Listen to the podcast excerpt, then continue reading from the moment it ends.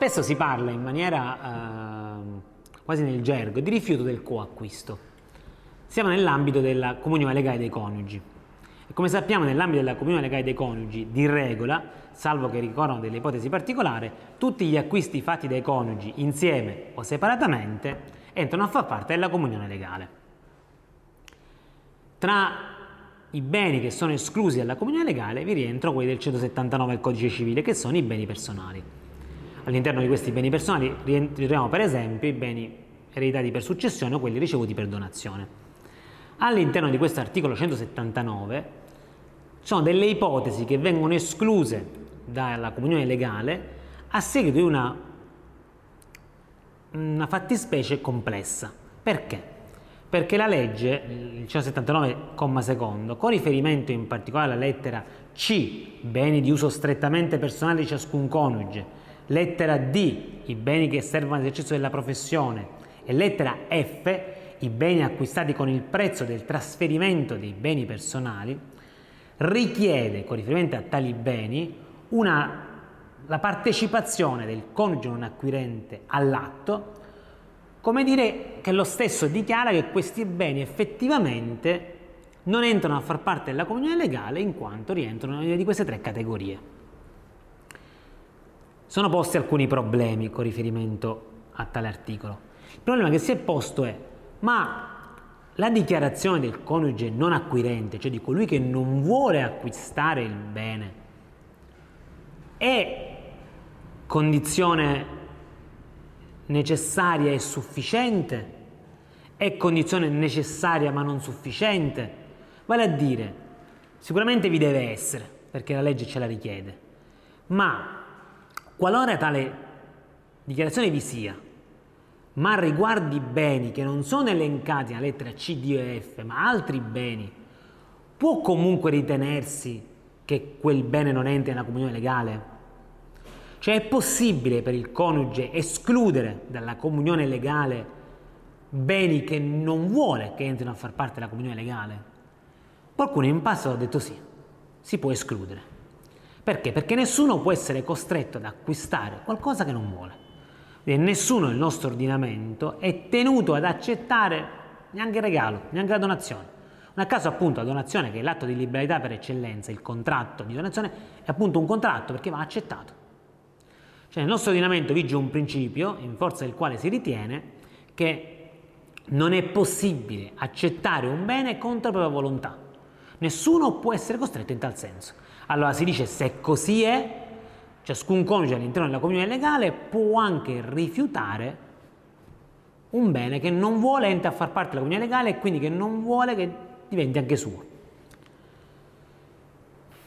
L'orientamento contrario che poi verrà condiviso anche dalle sezioni unite nel 2009 in realtà invece ci dice che non funziona così, perché in realtà non è vero che il coniuge sta accettando un bene contro la propria volontà, in realtà il, sta, il coniuge sta accettando un bene sulla base di regole che ha accettato a monte quando ha scelto come convenzione matrimoniale la comunione legale dei beni.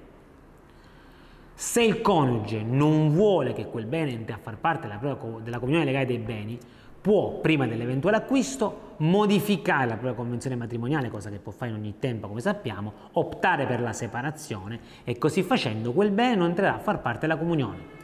Anche perché, diversamente ragionando, restando in comunione legale, ammettendo che alcuni beni vi entrano, alcuni beni non vi entrano, quasi a scelta del coniuge, diventerebbe difficile tutelare i terzi, i quali si ritroverebbero di fatto a dover ogni volta controllare non tanto se i, beni, se i coniugi erano o non erano in comunione, ma di volta in volta se con riferimento a quel bene è stato escluso o non è stata esclusa la comunione e così via. Ciò complicherebbe molto la circolazione e lederebbe l'affidamento dei terzi. Quindi una volta scelta a monte la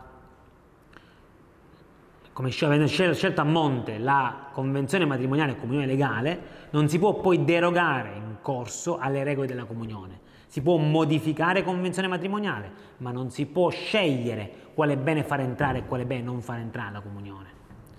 Quindi la, la, la dichiarazione del coniuge è una condizione necessaria, ma non è sufficiente.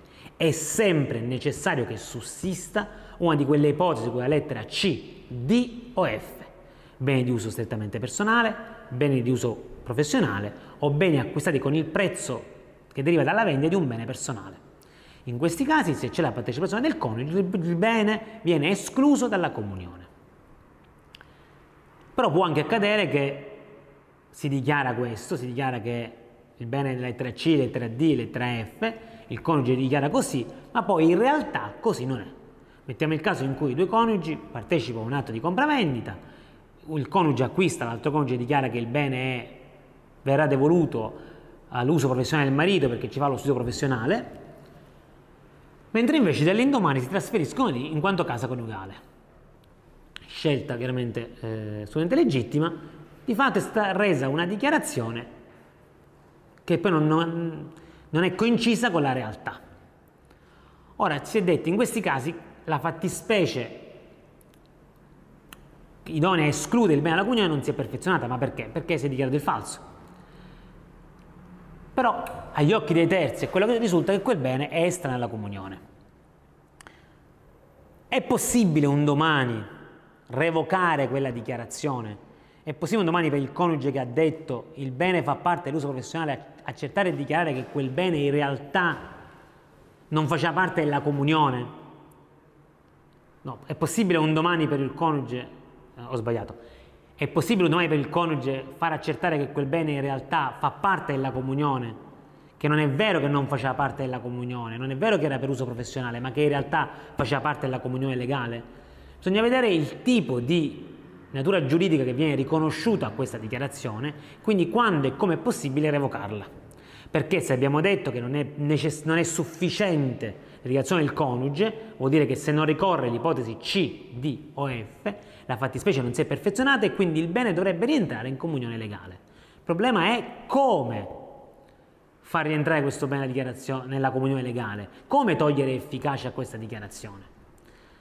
Eliminata la tesi che riteneva che questa dichiarazione avesse valore negoziale, in quanto non è scelta libera del coniuge far rientrare o meno quel bene in comunione, perché abbiamo visto che devono ricorrere esattamente quelle ipotesi, la giurisprudenza dibatteva sulla natura e spesso si privilegiava la tesi della confessione, perché si diceva il coniuge che dichiara che il bene non entra a far parte della comunione legale ma è solo dell'altro coniuge, sta dichiarando qualcosa contra sé a favore di qualcun altro.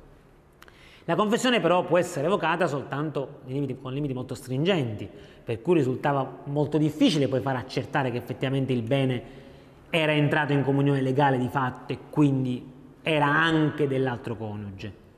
Le sezioni unite interverranno sul punto nel 2009 andando a dividere in realtà le varie ipotesi. In particolare la C e la D in, trattando in un certo modo, la lettera F in un altro. In particolare, la lettera C e D, citando le sezioni unite, C e D, ribadisco, sono dell'articolo 179 sono i beni per uso strettamente personale e quelli per uso professionale, di un coniuge soltanto. Cioè in realtà quella dichiarazione che si fa in questi casi non può essere una confessione, perché si confessa un fatto.